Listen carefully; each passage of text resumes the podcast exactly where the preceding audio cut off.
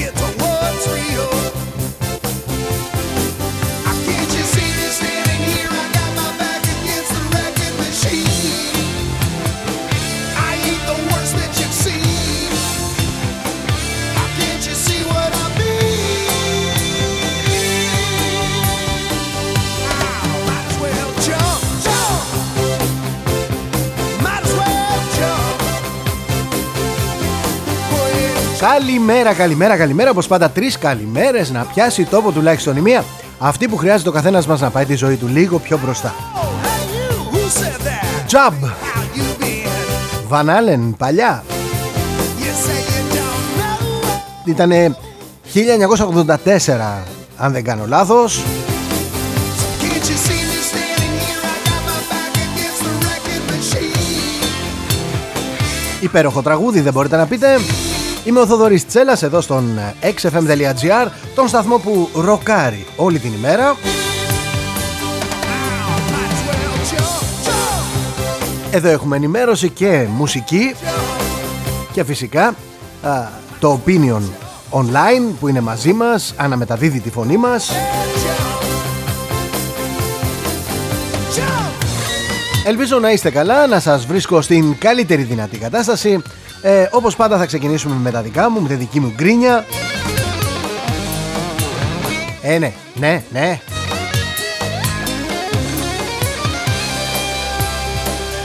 Λοιπόν, τι παρατηρώ αυτή τη στιγμή στο διαδίκτυο. Αριστεροί και Τούρκοι στηρίζουν τους Άραβες. Εναντίον του Ισραήλ, βεβαίως, βεβαίως.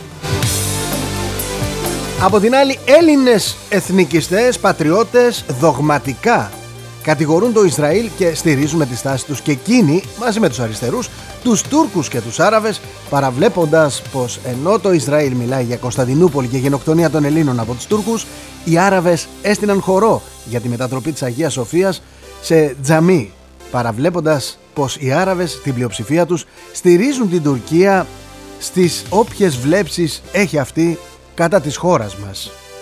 Καταλαβαίνετε το του μπουρλούκι που γίνεται;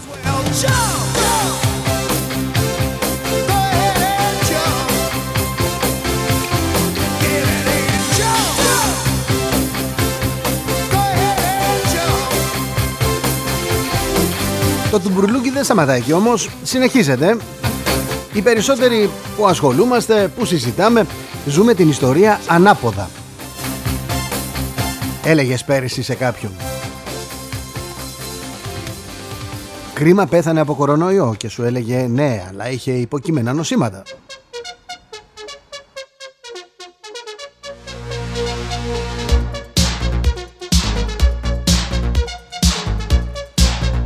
Τώρα γίνεται ολόκληρη κουβέντα, παθαίνει κάποιος παρενέργειες, έχει κάποιος παρενέργειες από τον εμβολιασμό, ε, ενδεχομένως να έχουμε και θανάτου και ανταπαντάνε. Ε, ναι, αλλά είχαν υποκειμένα νοσήματα.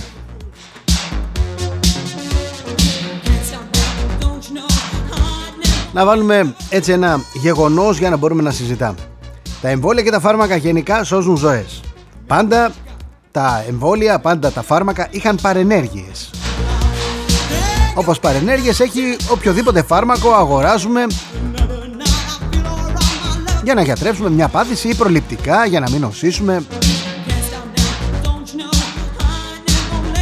Είναι άλλο αυτό όμως και είναι τελείως άλλο αυτή η θεωρία συνωμοσίας ότι κρύβουν τους θανάτους από τα εμβόλια. Εγώ θέλω να ρωτήσω τους υπεύθυνους εδώ στην Ελλάδα αλλά και στον Παγκόσμιο Οργανισμό Υγείας ανακοινώνουν νούμερα εμβολιασμένων κτλ. Ένα δισεκατομμύριο, 1,5 δισεκατομμύριο, πάρα πολύ όμορφα, πάρα πολύ ωραία. Γιατί δεν μας ανακοινώνουν και τις παρενέργειες και τους θανάτους από εμβόλια; Είναι κάτι που θα πρέπει να το γνωρίζουμε. Αν δεν το γνωρίζουμε θα βγουν όλοι εκείνοι που σπέρνουν τις θεωρίες συνωμοσίας και δεν υπάρχει μεγαλύτερη τροφή σε θεωρίες συνωμοσίας από το να κρύβουν τους θανάτους από τα εμβόλια κατά της COVID. Δεν συζητάμε αν υπάρχει ο ιός, είναι βλακεία να το συζητάμε αυτό. Είναι εδώ, σκοτώνει, δεν είμαστε στο 2020. Είναι παράνοια να αρνείσαι την ύπαρξη της νόσου όταν η παρουσία της είναι εμφανής από τη Ρωσία μέχρι την Αμερική, από την Αυστραλία μέχρι την Αλάσκα. Έχουν εμβολιαστεί 1 δισεκατομμύριο, 1,5 δισεκατομμύριο πολίτες. Μπράβο. Υπάρχουν πόσοι θάνατοι, 10, 15, 20 χιλιάδες. Γιατί να μην τους ξέρουμε.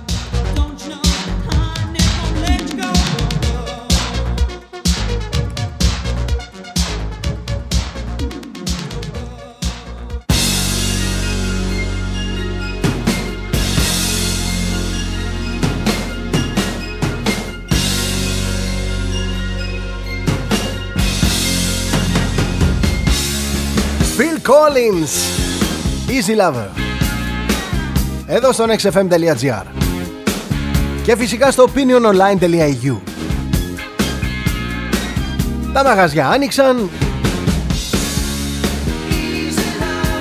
Τα καφέ, οι ταβέρνες, κόσμος ξεχύθηκε στους δρόμους. Χαίρομαι να βλέπω μαγαζιά γεμάτα με κόσμο. Σύμφωνα με τα μέτρα, εντάξει, το 75% το 75% Εκατομμύρια άνθρωποι το Σαββατοκύριακο βγήκαν να διασκεδάσουν, να περάσουν καλά, να ξαναβρεθούν με αγαπημένους ανθρώπους. Δυστυχώς η σκληρή αλήθεια, η πραγματικότητα είναι ότι εκατομμύρια ακόμα Έλληνες εξακολουθούν να παραμένουν έγκλειστοι στο σπίτι τους γιατί δεν έχουν χρήματα για να πάνε να διασκεδάσουν. Έχουν κυριολεκτικά καταστραφεί.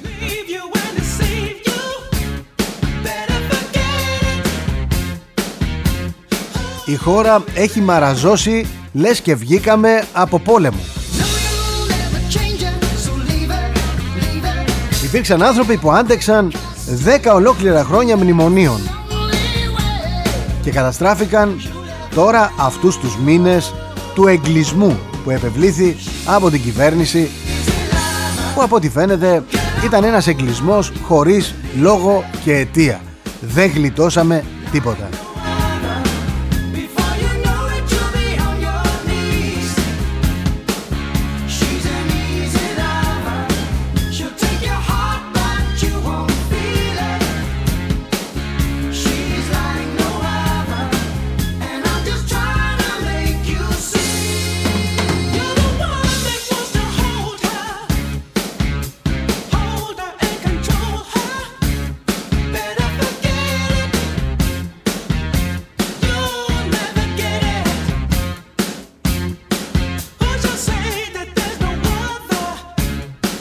Το άνοιγμα της οικονομίας λοιπόν είναι γεγονός.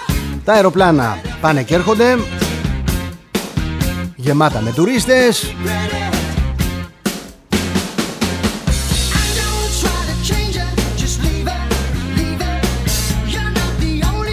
Η άρση λοιπόν των περιορισμών στις μετακινήσεις δίνει τη σκητάλη στην επανεκκίνηση των ηλεκτρονικών πληστηριασμών.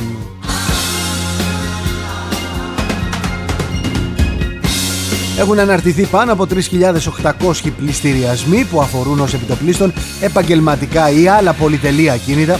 Βλέπουμε στα διάφορα site ότι πληστηριάζεται το η τάδε βίλα του τάδε πόνιμου. Αυτοί οι πληστηριασμοί θα πραγματοποιηθούν ως το τέλος του 2021. Μετά θα έρθει η σειρά της πρώτης κατοικίας που θα κάνει επίσημα πρεμιέρα την 1η Ιουνίου Εκεί θα βγουν στο σφυρί τα ακίνητα των απλών νοικοκυριών ενώ την ίδια ώρα εκνέει ο νόμος Κατσέλη και αρχίζει ο περίφημος φτωχευτικός νόμος. Όπως καταλαβαίνετε η τραγωδία, η οικονομική κόλαση που έρχεται είναι, είναι άνευ προηγουμένου και δεν θα καλυφθεί από τα μπάνια του λαού από τη ζέστη από την περίοδο της θερινής ραστόνης και δεν θα καλυφθεί από την περίφημη ανάσα ελευθερίας που προσφέρει η κυβέρνηση με εμβόλια ή χωρίς εμβόλια.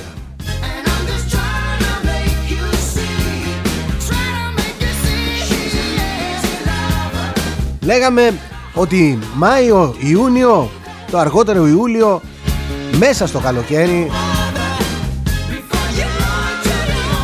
ακριβώς μέσα στο καλοκαίρι και ενώ η οικονομία θα έχει ανοίξει θα κάνει εκλογές θα κάνει πρόορες εκλογές ξαφνικά και θα το κάνει γιατί αυτά που έρχονται στα εθνικά θέματα αυτά που διαβάζουμε ως ρεπορτάζ στο διαδίκτυο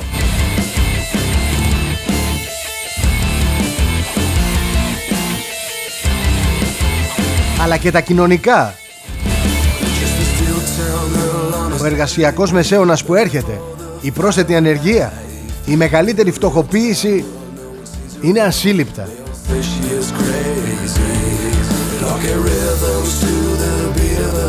Ετοιμάζουν τώρα να εφαρμόσουν 240 δόσεις για να αποπληρώσεις ένα δάνειο σε μια τράπεζα ή τα χρέη σου στο ελληνικό δημόσιο.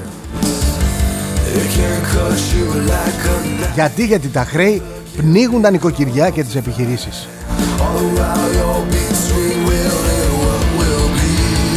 Εσείς νομίζετε ότι ο κόσμος ήταν κλεισμένος στο σπίτι και η πρώτη του φροντίδα ήταν να πληρωθούν οι φόροι; Όχι. Στο πρώτο τρίμηνο του έτους μιλάμε για 2 δισεκατομμύρια 164 εκατομμύρια απλήρωτοι φόροι. Αυτή τη στιγμή που μιλάμε υπό την απειλή κατασχέσεων, καταθέσεων και ακινήτων τελούν περισσότεροι από 4 εκατομμύρια πολίτες. Έχετε καταλάβει. Μιλάμε για το 50% των φορολογουμένων. Και δεν μιλάμε σε εκείνους που έχουν χρέη και έχουν πάρει αναστολή λόγω της πανδημίας.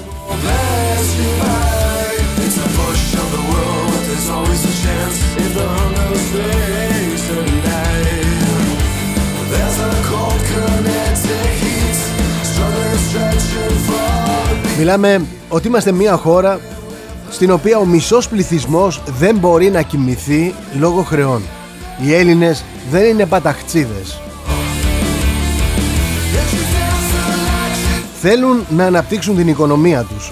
Θέλουν να ζουν στηριζόμενοι στα χέρια και στις πλάτες τους. Έλα όμως που έχεις την ξένη επιθετικότητα, τους εγκληματίες, οι οποίοι μπαίνουν μέσα στα σπίτια αρπάζουν τα χρήματα δολοφονούν. Πως μπορεί να ζήσει έτσι ένας πολίτης όταν καθημερινά απειλείται με πάρα πολλούς τρόπους; Όταν παραμένει κατά μεγάλα διαστήματα φυλακισμένος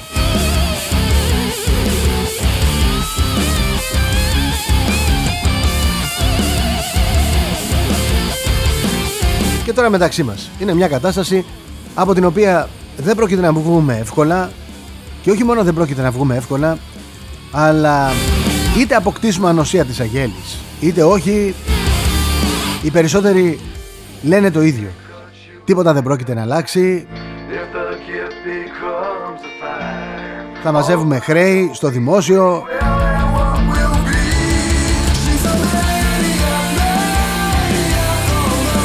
Ό,τι συνέβη με τα Σκόπια θα συμβεί και στο Αιγαίο. Είναι θέμα χρόνου.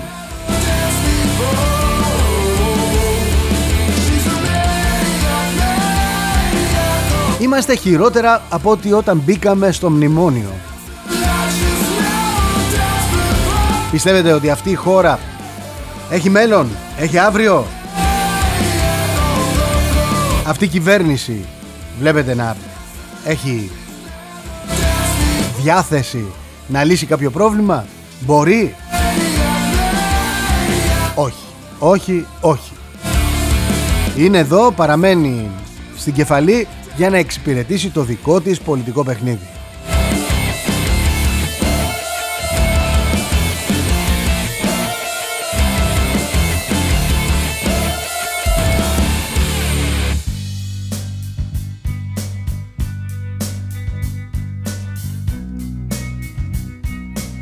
Έτσι έχουν τα πράγματα εδώ στο nextfm.gr στο opiniononline.eu σήμερα 3η 18 Μαΐου 2021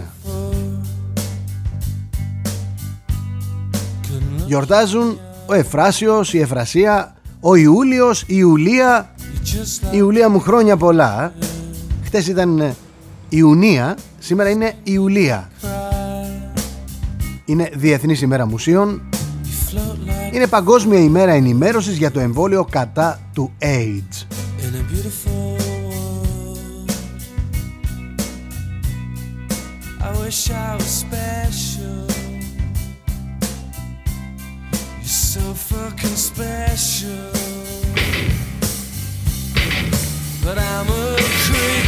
Πάμε να δούμε τι είχε συμβεί σαν σήμερα πριν πολλά πολλά πολλά χρόνια και αυτό το κάνουμε γιατί πάρα πολλές φορές έχουμε διαπιστώσει ότι το σαν σήμερα, αυτά που είχαν γίνει δηλαδή πολύ παλιά, α, απόρριες, α, απόνερα, βάλτε ό,τι θέλετε, όποιο, όποια λέξη θέλετε, ε, φτάνει, φτάνει μέχρι το σήμερα και πολλές φορές επηρεάζει και το αύριο. Πάω στο 1821, ο Νικηταράς νικάει τους Τούρκους στα Δολιανά από τη μάχη αυτή ο γενναίος οπλαρχηγός θα μείνει στην ιστορία ως τουρκοφάγος Σύμφωνα με τις μαρτυρίες μετά τη μάχη δεν μπορούσαν να του ξεκολλήσουν το σπαθί από το χέρι.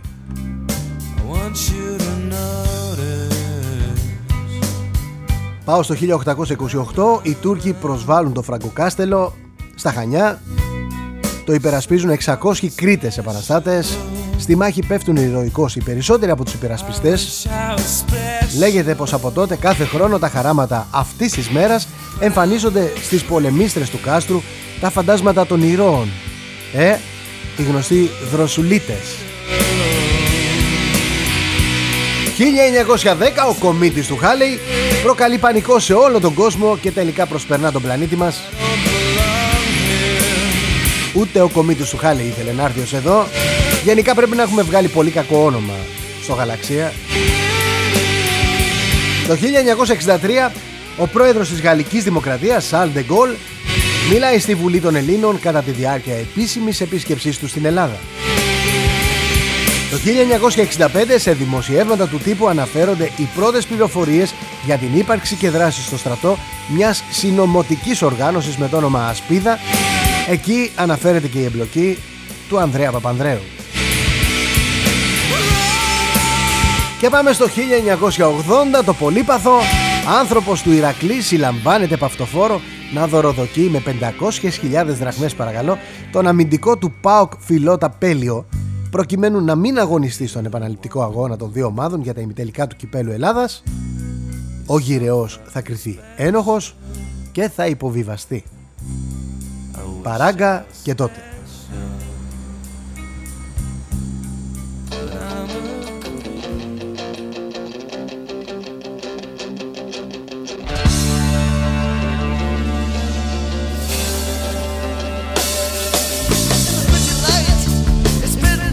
Σαν σήμερα γεννήθηκε ο Πέτερ Καρλ Φαρμπερζέ.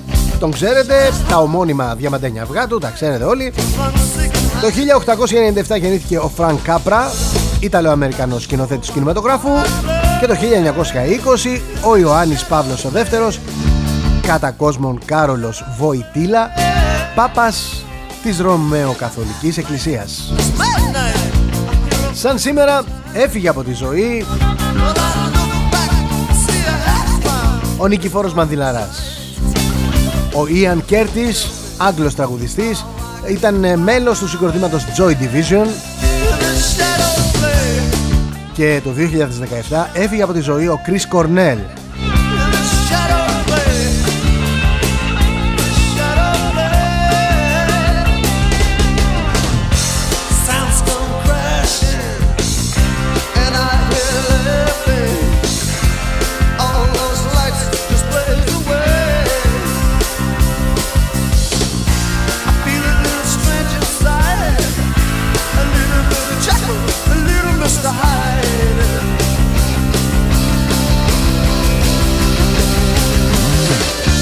Αυτός είναι ο αγαπημένος μου Rory Gallagher.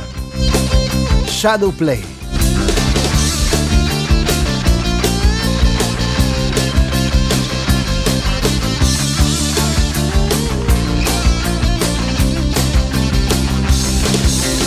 Πάμε τώρα να δούμε τι μας έχει ξημερώσει η μέρα Πώς θα πάει αυτή η μέρα, αυτή η εβδομάδα Αυτός ο μήνας.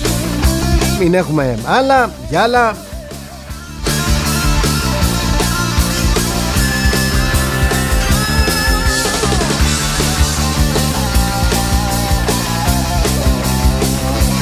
Ξεκινάμε από το πενταπόσταγμα Όπως πάντα η Κίνα καλοβλέπει να εδρεωθεί με στρατιωτική παρουσία στο Αφγανιστάν. Ραγδαίες εξελίξεις, ο Λίβανος επιτέθηκε με ρουκέτες στο Ισραήλ, απάντηση με πυροβολικό. Γλυκά νερά, σύζυγος Καρολάιν τηλεφώνησα με τη μύτη με δεμένα χέρια και μάτια. Άρση lockdown, κανονικότητα, με μπαράζ ελέγχων από την Ελλάς για την τήρηση των μέτρων και οι Ισραηλινοί σβήνουν τη Χαμάς, εξαήλωσαν μη επανδρομένο υποβρύχιο της οργάνωσης. Πάμε στο ΆΕ Εφημερίδα σε Ισραήλ και Παλαιστινιακά εδάφιο Δένδιας πρωτοβουλία της Ελλάδας για την κατάπαυση του πυρός. Πανελλαδικές με SMS στο κινητό τα αποτελέσματα 10 ψηφιακές καινοτομίες. Βούλιαξαν οι δρόμοι στην Αθήνα μετά την άρση του lockdown στο συν 54% η κίνηση στην Κηφισίας Κορονοϊός και συναθρήσεις τι ισχύει για τις συγκεντρώσεις σε πάρκα, σπίτια, εκδηλώσεις στην εστίαση κλπ. Τρέχει το πρόγραμμα Ελευθερία, ξεκινούν σήμερα οι εμβολιασμοί με το μονοδοσικό της Johnson Johnson σε 19 νησιά. Απρόσμενη κίνηση προσπαθεί η Μελίντα να ανατρέψει την απόφαση του Bill Gates να αφήσει ψίχουλα στα παιδιά τους. Να τα κάνει τι ρε Μελίντα, να τα κάνει τι, να τα πάρει μαζί του. Να τα φάει με τις γκόμενες. Πόσα.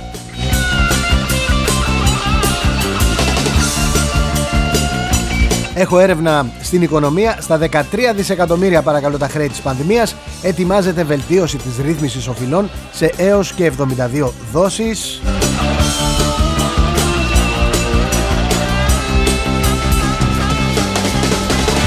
Πάμε στο Hellas Journal, στο Ισραήλ και σε Παλαιστινιακά εδάφιο Δένδια συναντήσεις για να εμποδιστούν τα σχέδια Ερντογάν στην περιοχή. Προειδοποίηση Τσιόδρα για τις μεταλλάξεις, τι γνωρίζουμε για το αθηναϊκό στέλεχος. Υπόκληση στην 3.35 μοίρα στο Tiger Meat. Τα μηνύματα των ΗΠΑ με τα F-15 και η παραδοχή των ξένων. Ιστορικά κοιμήλια αναδύονται από λιωμένους παγετώνες πως επιβίωναν στον πρώτο παγκόσμιο πόλεμο σε υψόμετρο 3.000 μέτρων. Chris Cornell, εκπληκτική διασκευή, Billie Jean,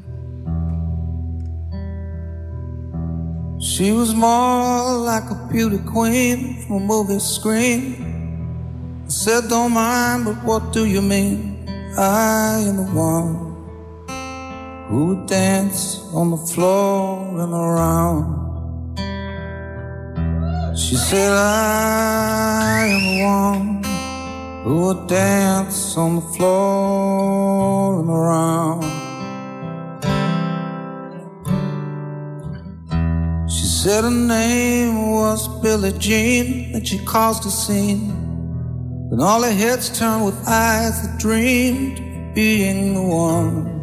Υπέροχος. Who would dance on the floor and around. Chris Cornell, φοβερός. Φοβερή διασκευή. People always told me, be careful what you do. Don't go around breaking young girls' hearts. Mama always told me, be careful who you love, careful what you do before the lie, lie becomes the truth.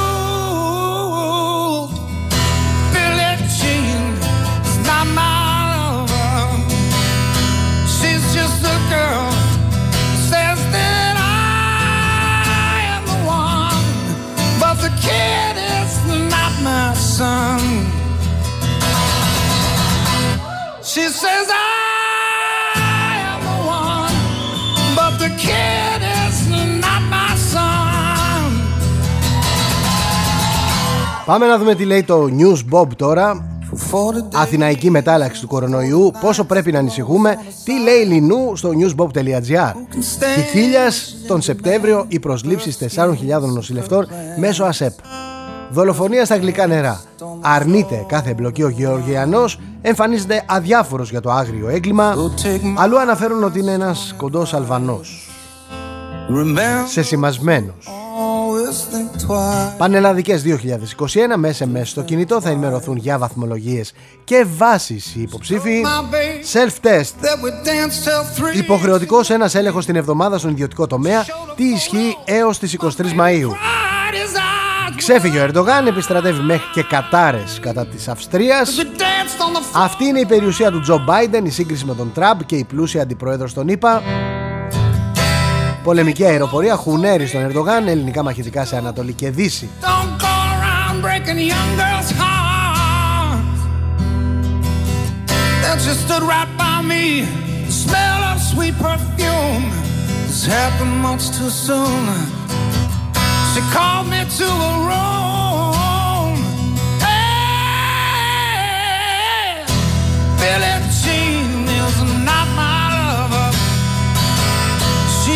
a girl who says that I am the one, but the kid is not my son.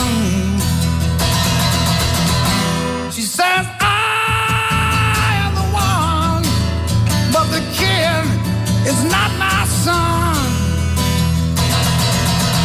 So take my strong advice. Υπέροχο τραγούδι, υπέροχο, δεν μου πάει η καρδιά.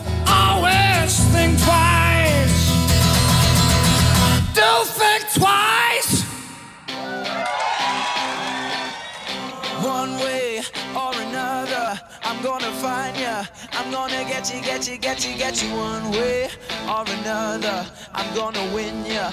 I'm gonna get you, get you, get you, get you. One way or another, I'm gonna see ya. I'm gonna meet you, meet you, meet you, meet you one day. Maybe next week, I'm gonna meet ya. I'm gonna meet ya. I'll meet ya. Πάμε να δούμε τι λέει το news break τώρα. At your house. Ξανάρχονται τα SMS για τη βαθμολογία και τη σχολή που πέρασαν οι υποψήφοι των πανελλαδικών εξετάσεων. Χατζηδάκης για εργασιακά, άγνωστο τι θα γίνει με τον κατώτατο μισθό. Οι βασικές αρχές δεν θα αλλάξουν, λέει. Let's go. One way. Σόφι Ζανίνου είχα κάνει μια φορά botox και είχα χάσει την έκφρασή μου. Get you, get you, get you. Στον εισαγγελέα ο Γεωργιανός που συνελήφθη στον Εύρο αρνείται ανάμειξη στο φωνικό στα γλυκά νερά. I'll get you, I'll get you. Στη φυλακή Παλαιστίνιος για βιασμό 13χρονου αγουριού στη Λέρο καλό 2021 το γαλλικό ραφάλ στους εθέρες της Κύπρου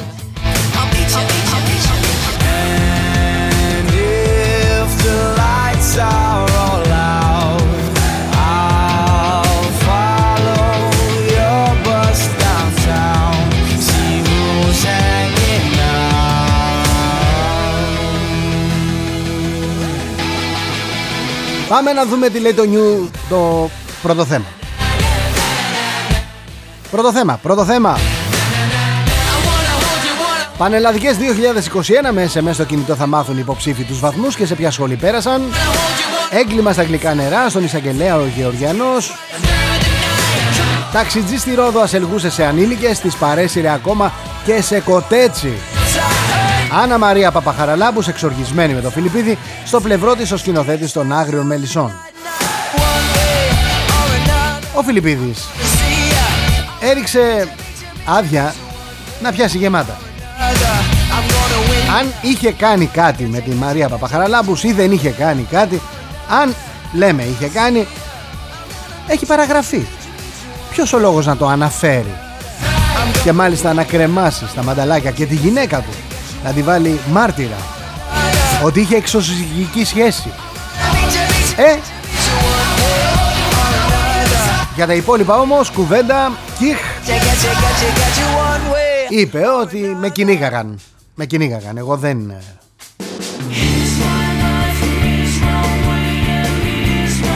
Είχαν πάθει μόνοι μαζί μου. Κρίμα, κρίμα, κρίμα. Ο Χάρη βγάζει τα άπλυτα του παλατιού στη φόρα. Ο θάνατος της Νταϊάννα, ο ρόλος του Καρόλου και ο θρήνος σε ζωντανή μετάδοση.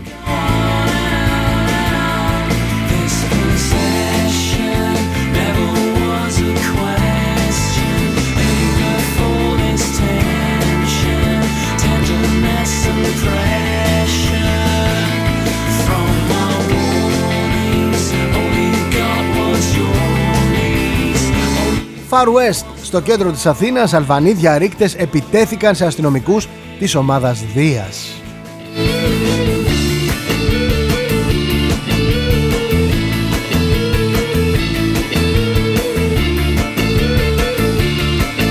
«11 και 33 πρώτα λεπτά. Με το πρώτο θέμα κλείσαμε τη βεντάλια της ενημέρωσης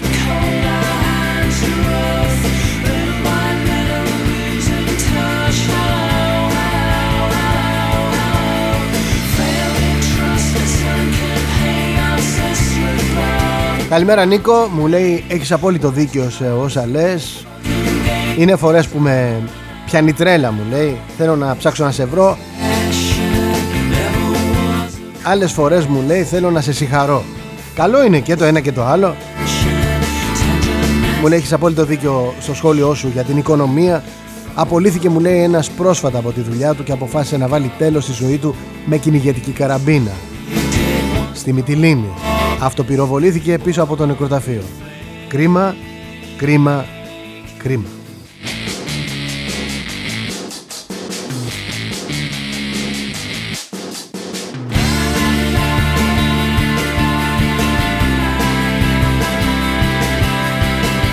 Όσοι δεν πήραν ούτε ένα ευρώ επίδομα καταλαβαίνουν, καταλαβαίνουν πόσο δύσκολο είναι να είσαι κλεισμένος μέσα σε ένα σπίτι με την οικογένειά σου να σε κοιτάει στα μάτια και να περιμένει από σένα να ανταποκριθείς.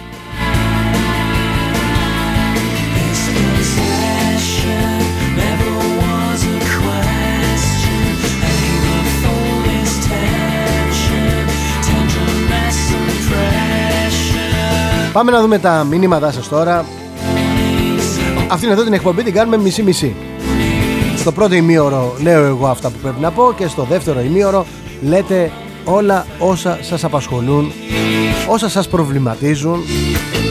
Μία χάρη έχω ζητήσει από όλους Να είμαστε κόσμοι Να μην στρεφόμαστε ο ένας εναντίον του άλλου.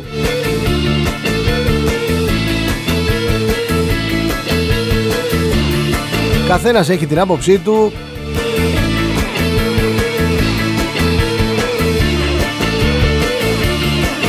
Καλημέρα Σπύρο. Έχουμε πολλά να δούμε από το φθινόπωρο. Αν οι εμβολιασμοί δεν πάνε καλά Που έτσι δείχνουν τα πράγματα μέχρι τώρα Θα αρχίσουν διακρίσεις υπέρ των εμβολιασμένων Σε πάρα πολλά θέματα Με τρόπο που να μην μπορείς να τους κάνεις τίποτα όμως.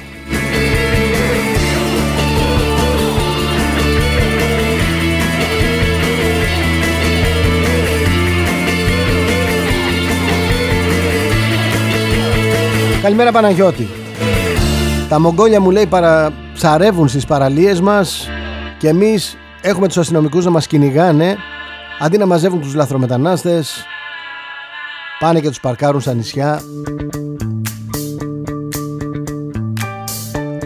Γεια σου Τάσο. Ξέμειναν μου λέει από λεφτά Και πάλι ο εύκολος τρόπος για να τα βγάλουν είναι το άρμεγμα των τόμπιων αγελάδων Που τις έχουν πραγματικά ξεζουμίσει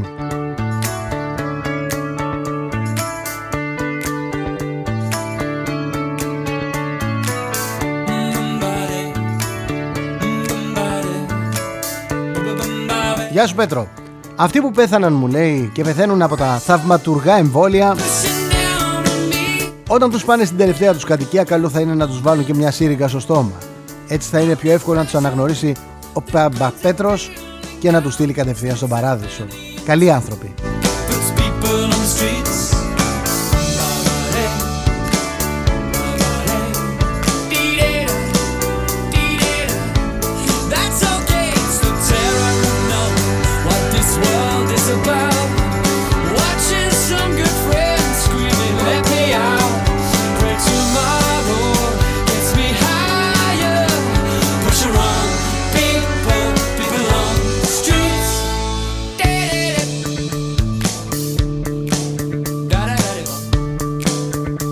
Καλημέρα Αντώνη. Μαζική αψήφιση των μέτρων της Χούντας δεν μπορούν να κόψουν σε όλους πρόστιμο. Τι στο καλό. Ζούμε σε μια χώρα που τίποτα δεν λειτουργεί και τίποτα δεν τηρείται. Για ποιο λόγο εδώ τέτοια επιτήρηση και τέτοια μανούρα; Μήπως για να συνηθίσουμε σιγά σιγά στο μεγάλο αδερφό και να έρθει το χάραγμα στο τέλος; Μου στέλνει ένα ποίημα εδώ η Μαρία. Θέλω να χέσω μέσα στη Βουλή, να μαζεύω λεφτά, να πληρώσω το πρόστιμο. Θέλω να χέσω μέσα στη Βουλή και μαζεύω λεφτά να πληρώσω το πρόστιμο. Και από κάτω γράφει έβγε, βάλτε τα όργανα να κυνηγούν τον Έλληνα, αφήστε τους λαθρομετανάστες να κυκλοφορούν ελεύθεροι, αφήστε τους τουρίστες να μπαίνουν στα σπίτια μας, from it all. μπάστε σκύλοι και αλέστε χώρα. Sit on the fence, but it don't work. Keep coming up with love, but it's so slashed and torn. Καλημέρα Ηλία. Έβγε στην ελληνική αστυνομία που εκτελεί το καθήκον της στο ακέραιο. Ανελέει το κυνηγητό στους Έλληνες φιλήσικους πολίτες ελεύθεροι εγκληματίες και λαθρομετανάστες να κλέβουν, να βιάζουν και να εγκληματούν ανενόχλητοι. Δεν έχεις, άδικο, δεν έχεις άδικο, δεν έχεις άδικο Ηλία. We're cracking and we give Το έγκλημα σαρώνει στη χώρα και εμείς κυνηγάμε ο ένας τον άλλον.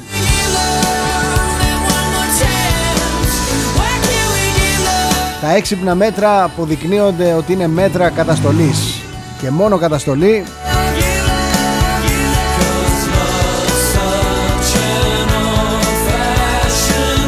Η καταστολή όμως φέρνει αντίθετα αποτελέσματα από αυτά που θέλουμε να πετύχουμε.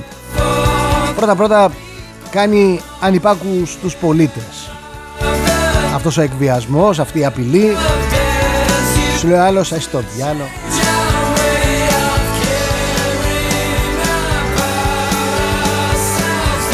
Αρχίζουν, αρχίζουν το κυνηγητό οι πολίτες με την αστυνομία και κάπου εκεί μπλέκονται τα πράγματα.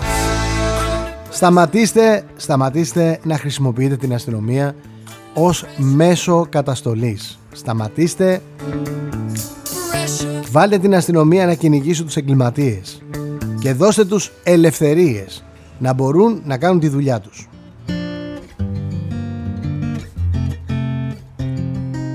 Γιατί έχουμε καταντήσει να κινδυνεύουμε από τους εγκληματίες να μας γράφουν κιόλας οι αστυνομικοί Hearts will melt like ice as the lights keep falling. Makes you feel so small again as we walk in circles. A blind Αυτό μου λέει και ο Δημήτρης εδώ Μου λέει τους φωνιάδες μου λέει της 20χρονης Τους βρήκατε ή θα τους βρει η Νικολούλη; God. I'm hungry for you, my love. Καλημέρα, Μάρκο.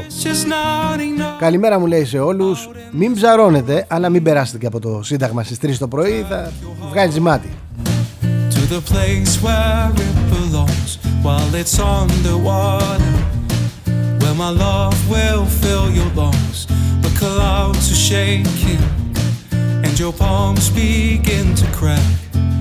Hands against your eyes. See, this love is all we've got. I'm hungry for you, my love. So come out and rescue me. Love is just not enough. Out in this war of needs, it's a high. Γεια σου Κωνσταντίνε Έξω μου λέει αντί να τους έχουν απελάσει με τις κλωτσιές από τη χώρα Αφήνουν τα καθάρματα να κυκλοφορούν Σε ποιον θα λείψουν οι εγκληματίες ρε εσείς εκεί στην Αθήνα που ψηφίσατε αυτούς που ψηφίσατε Οι οποίοι ψηφίζουν ξεφτυλισμένους νόμους Όπως ο νόμος Παρασκευόπουλου. Φοβάστε τα κτίνη και δεν τους κλείνετε ισόβια στις φυλακές. Δεν μας ενδιαφέρουν αν έχουν πολύ κόσμο στα κελιά. Ας πρόσεχαν. Καλημέρα Κώστα. Μακάρι να είναι αυτός ο Γεωργιανός Αλλά και να μην είναι θα βρεθεί και θα κανονιστεί στις φυλακές Όπως κάνουν οι οι νόμοι της φυλακής πάντα.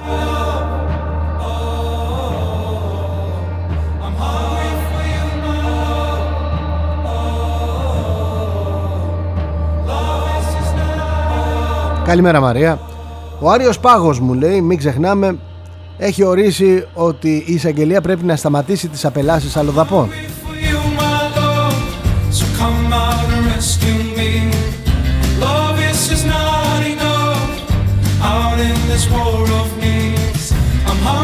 Καλημέρα Κατερίνα.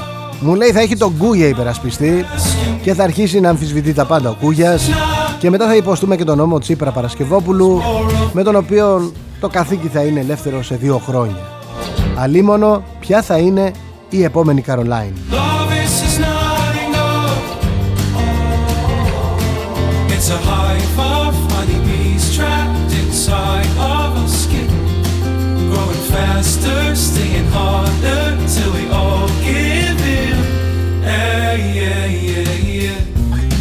Είναι γεγονός ότι υπάρχει ασυδοσία στη χώρα. Ακριβώς επειδή κάποιος γνωρίζει ότι δεν θα τιμωρηθεί, εκβιάζει,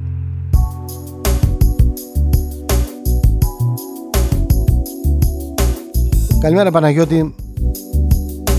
Ο πατέρας μου λέει εξέδιδε τα κοριτσάκια του έναντι χρηματικών δανείων και αμοιβών Στο κόλπο είναι μου λέει ολόκληρη η κοινωνία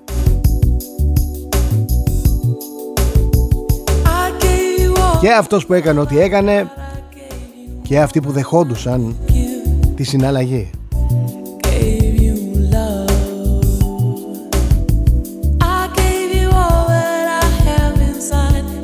Μιλάς για τη Ρόδο φαντάζομαι. Για τον ταξιτζή που ασελγούσες σε ανήλικες.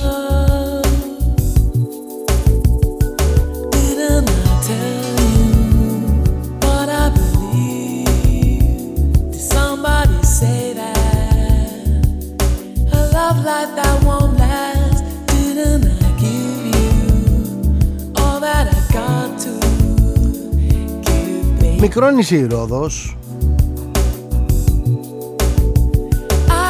Έχουμε πολλά κρούσματα εκεί God, I gave you, Πολλά τέτοιου είδους και συναφή η δεχθή you love. κρούσματα I Μικρή τοπική κοινωνία what I have inside Δεν γίνεται να περνούν όλα αυτά απαρατήρητα my love. Γιατί αν συμβαίνει αυτό στη Ρόδο Πείτε μου τι συμβαίνει στην Αθήνα Στην Αττική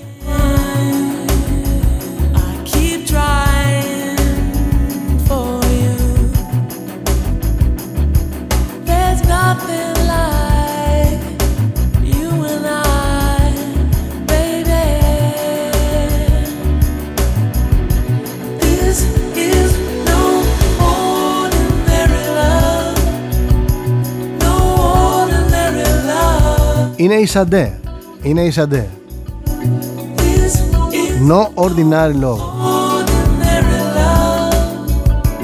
No ordinary love. Κατερίνα από τη Σάμο που με ρωτάς Σαντέ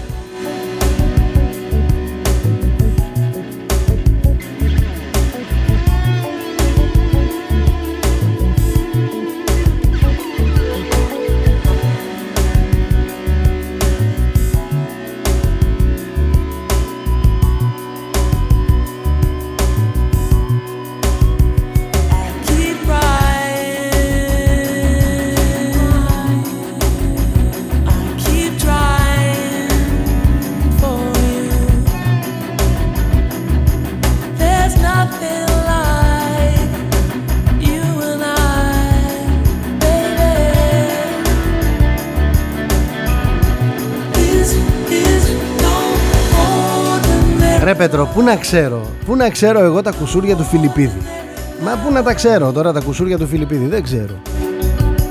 This is no Ούτε ξέρω τη σχέση που είχε με τη γυναίκα. no ordinary love. Παιδιά, είναι περίεργες οι καταστάσεις. Ενδεχομένως να μαζεύτηκαν με τον δικηγόρο και να προσπάθησαν να φτιάξουν μια υπερασπιστική γραμμή. Και να ε, του είπαν ε, ρίξε ένα πυροτέχνημα, ε, κάτι, στον αέρα. Μου λέει εδώ ο Πέτρος, καλά μου λέει η γυναίκα του Φιλιππίδη, αφού γνώριζε για τη σοβαρή ερωτική σχέση του άντρα της με την Άννα Μαρία. Όπως ισχυρίζεται ο ίδιος, γιατί δεν τον χώρισε. Πολύ ανοιχτό μυαλό τη βλέπω να έχει κι αυτή. Keep crying for you. Αντί ο Φιλιππίδης να παραδεχτεί ότι έσφαλε και να κάνει αυτοκριτική, η υπερασπιστική του γραμμή είναι για τα γέλια. Τα ακούω όλα. Τα ακούω όλα, τα καταγράφω όλα. Δεν μπορώ να πάρω άποψη, να πάρω θέση.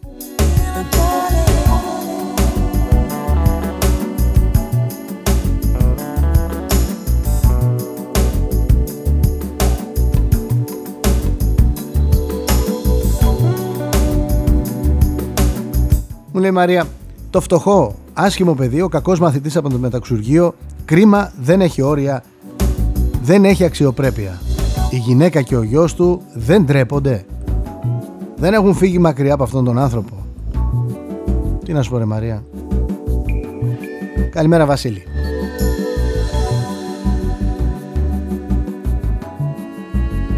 Εσύ πιστεύεις μου λέει ότι η γυναικάρα η Άννα Μαρία Παπαχαραλάμπους ήθελε τον Κουασιμόδο τρελά και δεν μπορούσε χωρίς αυτόν και αφού την απέρριψε μετά το εξάμεινο σκέφτηκε αυτή να τον εκδικηθεί κατηγορώντας τον μετά από τόσα χρόνια.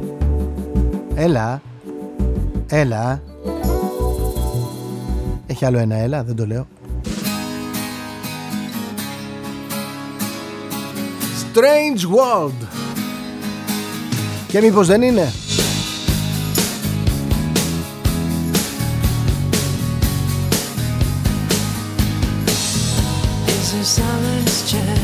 Γεια σου ρε Κυριάκο. Μου λέει ασκούμενο δικηγόρο έχει πάρει. Δεν έχει χρήματα να πληρώσει ένα σοβαρό γραφείο να χαράξει μια υπερασπιστική γραμμή. Side ourselves. Προσωπικά πιστεύω ότι η Παπαχαραλάμπους λέει αλήθεια και ο Φιλιππίδης είναι όντως αυτός που παρουσιάζεται και από τις άλλες καταγγελίες και τα εγκλήματα που δεν έχουν παραγραφεί εφόσον παρουσιαστούν και αποδείξεις θα πρέπει να τιμωρηθεί.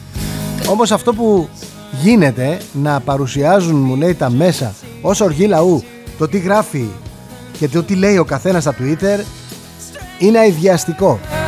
Και αυτό ισχύει και για άλλες περιπτώσεις στην πολιτική, τον αθλητισμό κλπ.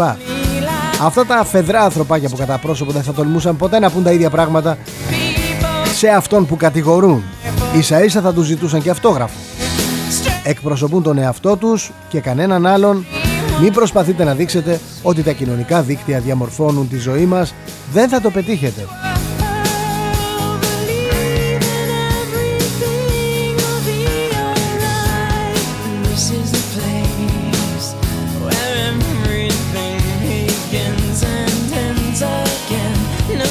Το διαβάζω Κυριακή μου, το διαβάζω. find no Ο Φιλιππίδης μου λέει είναι από τους μεγαλύτερους Έλληνες ηθοποιούς. Ο Πέτρος μας είναι θύμα. Με αγωγές πρέπει να τα πάρει όλα από αυτές τις κυρίες. Όσο δεν απαντάει η Άννα Μαρία, τόσο δικαιώνεται ο δικός μας άνθρωπος.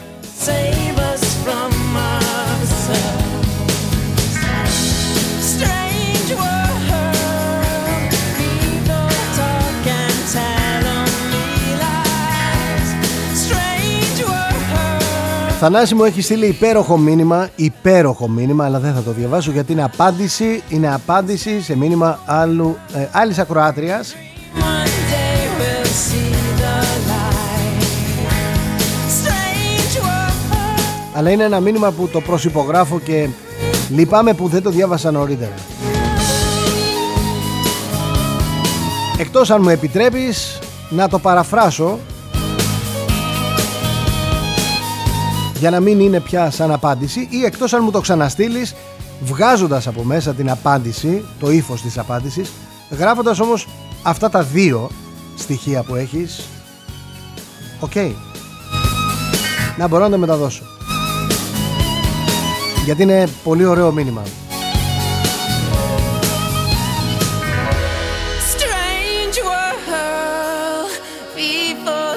sometimes I wonder why. Strange world. People kill, still no one hears their cries. Strange world. Burn these thoughtless tears out of my eyes. Σε ευχαριστώ πάρα πολύ. Λοιπόν, ηθοποιός μεγάλος ήταν ο Θανάσης Βέγκος που έπαιζε το ανθρωπάκι. Ο Φιλιππίδης είναι ένα ανθρωπάκι που ποτέ του δεν πρόκειται να γίνει Βέγκος. Υπέροχο μήνυμα.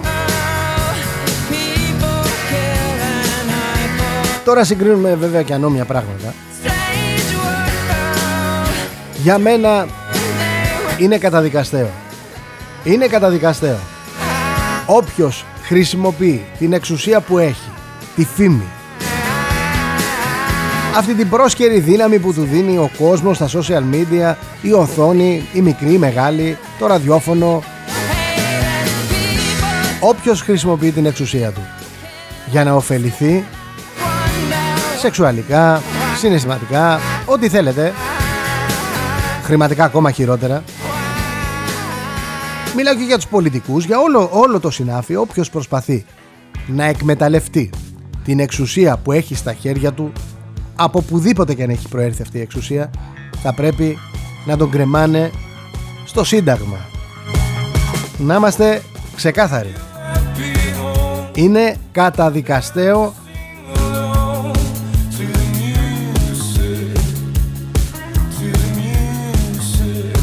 ένα εκατομμύριο φορές.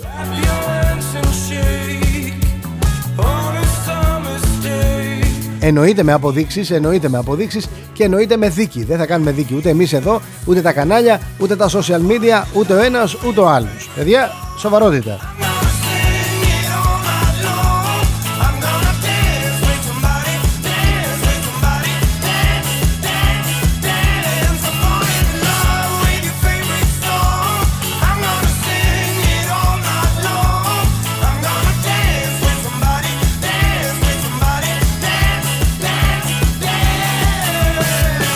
Καλημέρα Παναγιώτη μου. Λέει η μετάλλαξη είναι νιγηριανή είπε ο Μαγιορκίνης. Απέρριψε τα περί Αθηναϊκής. Μετάλλαξης και φωτογραφίζει τους αλλοδαπούς. Για να το λες Θα το κοιτάξω δεν το ξέρω καν δεν το έχω ακούσει.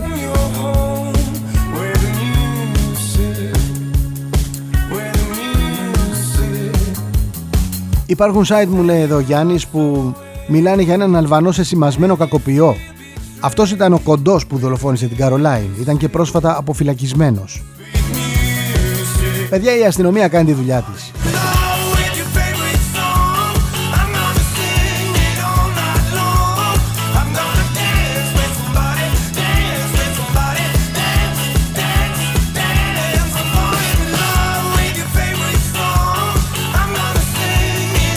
Ναι, το είδα το βίντεο με τη δολοφονία του 58χρονου στη μεταμόρφωση Όσοι τον γνώριζαν μιλούν για έναν καλοκάγαθο άνθρωπο. Τι να πω τώρα. Μιλάμε για τη δολοφονία που έγινε λίγο μετά τις 10.30 το βράδυ του Σαββάτου όταν, όταν, όταν ο 58χρονος έφτασε έξω από το μαγαζί και σταμάτησε με το μηχανάκι του και από το αντίθετο ρεύμα έφτασε στο σημείο που βρισκόταν ένα άλλο μηχανάκι όπου ο συνεπιβάτης τράβηξε το όπλο και πυροβόλησε τουλάχιστον τρεις φορές μία στο θώρακα και δύο στο κεφάλι. Εκεί στα σύνορα της Νέας Ιωνίας με τη μεταμόρφωση στη λεωφόρο Τατοίου. Τώρα μιλάμε για μια καντίνα γεμάτη κόσμο. Όταν ο άνθρωπος δέχτηκε τρεις σφαίρες. Έτσι. Μιλάμε τώρα για απίστευτα πράγματα, απίστευτες καταστάσεις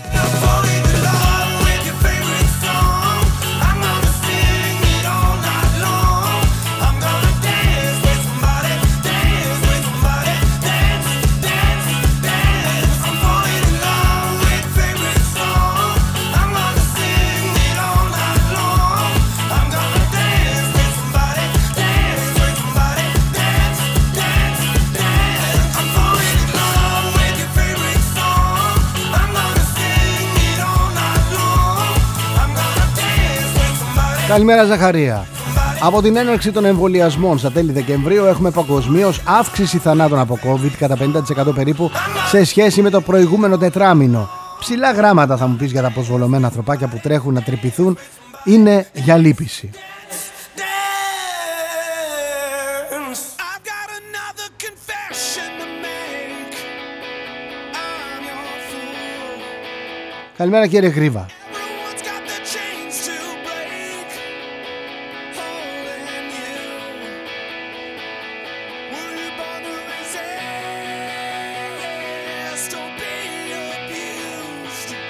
Υπάρχουν αρκετά πιστικά στοιχεία ότι οι εμβολιασμοί δεν βοηθούν και είναι επικίνδυνοι στις κρίσιμες ηλικίες του ενεργού πληθυσμού. Ήρθε μάλλον η ώρα να μιλάμε για έγκλημα από κάθε κυβέρνηση σε όλες τις χώρες του πλανήτη και θα πρέπει όλοι να περάσουν από ειδικό δικαστήριο και στο βάθος η πράξη να είναι θανατική ποινή. Someone new. Δεν φημώνω κανέναν παιδιά, ο καθένας,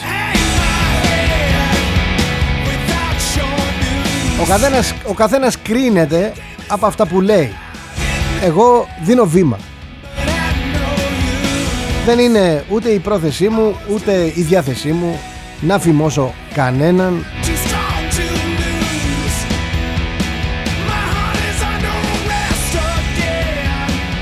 But I Καλό είναι να καταγράφονται οι απόψεις, καλό είναι να καταγράφονται από τη μία πλευρά, από την άλλη πλευρά. Για να έχουμε άποψη θα πρέπει να ακούμε διαφορετικές γνώμες. Να τσεκάρουμε μόνοι μας, να κάνουμε έρευνα, να αναζητάμε τα στοιχεία.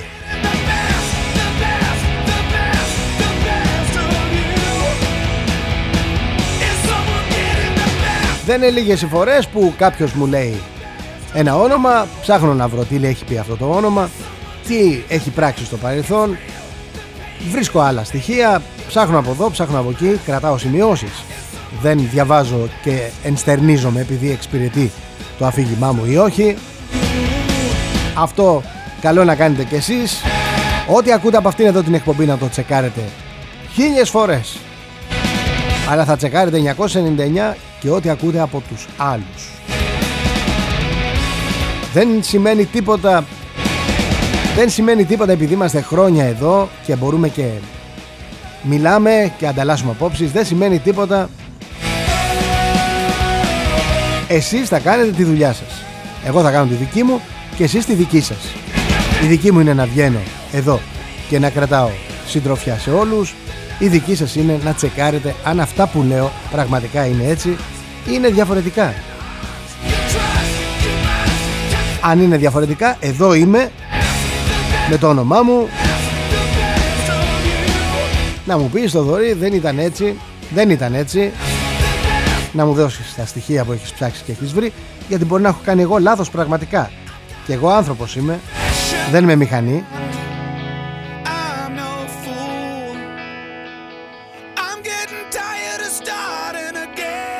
Θα τα πούμε πάλι αύριο, λίγα λεπτά μετά τις 11 εδώ στο ίδιο μετερίζει της ενημέρωσης, της επικοινωνίας στο εξαιρετικό ραδιόφωνο και στην αιρετική φωνή του, του opiniononline.eu ένα online opinion magazine Is someone getting the best, the best, the best? δεν είναι ειδησιογραφικό, δεν μεταδίδει ειδήσεις. Μεταδίδει άποψη. Μεταδίδει δηλαδή την άποψη στην είδηση. Πολλές φορές μου στέλνετε μηνύματα It's real. The pain you feel, you trust, you might. και χαίρομαι πάρα πολύ που σας κάνει και σκέφτεστε λίγο διαφορετικά γιατί αυτός είναι ο στόχος του site του συγκεκριμένου να ακούτε, να διαβάζετε το opiniononline.eu να ακούτε τον xfm.gr να ακούτε το showbizradio.gr γιατί, γιατί παίζει trans energy μουσική, δυνατή μουσική. Ο XFM Ροκάρι να ακούτε και τον heartplus.club το ραδιόφωνο μας με τα ελληνικά αλλά και το άλλο μας το ραδιόφωνο, τη μεγάλη μας αγάπη τον manga.club ο οποίος παίζει παλιά λαϊκά και ρεμπέτικα και πάει εξαιρετικά. I knew he must have been about 17. Εκεί βαράει μόνο του αυτό δεν έχει διαφημίσεις, δεν έχει διακοπές δεν έχει τίποτα And I could tell it would χαίρομαι που το έχετε βάλει στα αγαπημένα and I could tell it wouldn't be long. Είμαι ο Θοδωρής Τσέλας εδώ στον xfm.gr καθημερινά από τις 11 μέχρι και τις 12 και φυσικά την φωνή μας αναμεταδίδει το opiniononline.eu Να προσέχετε τον εαυτό σας, να προσέχετε τους ανθρώπους σας και οι άνθρωποι σας δεν είναι μόνο οι άνθρωποι που είστε κάτω από την ίδια στέγη. Είναι ο απέναντί σας, είναι ο διπλανός σας, Got up and asked for his name. That don't matter. είναι οι άνθρωποι που συναντάτε στο δρόμο και τους λέτε καλημέρα. Πρέπει να λέτε μια καλημέρα.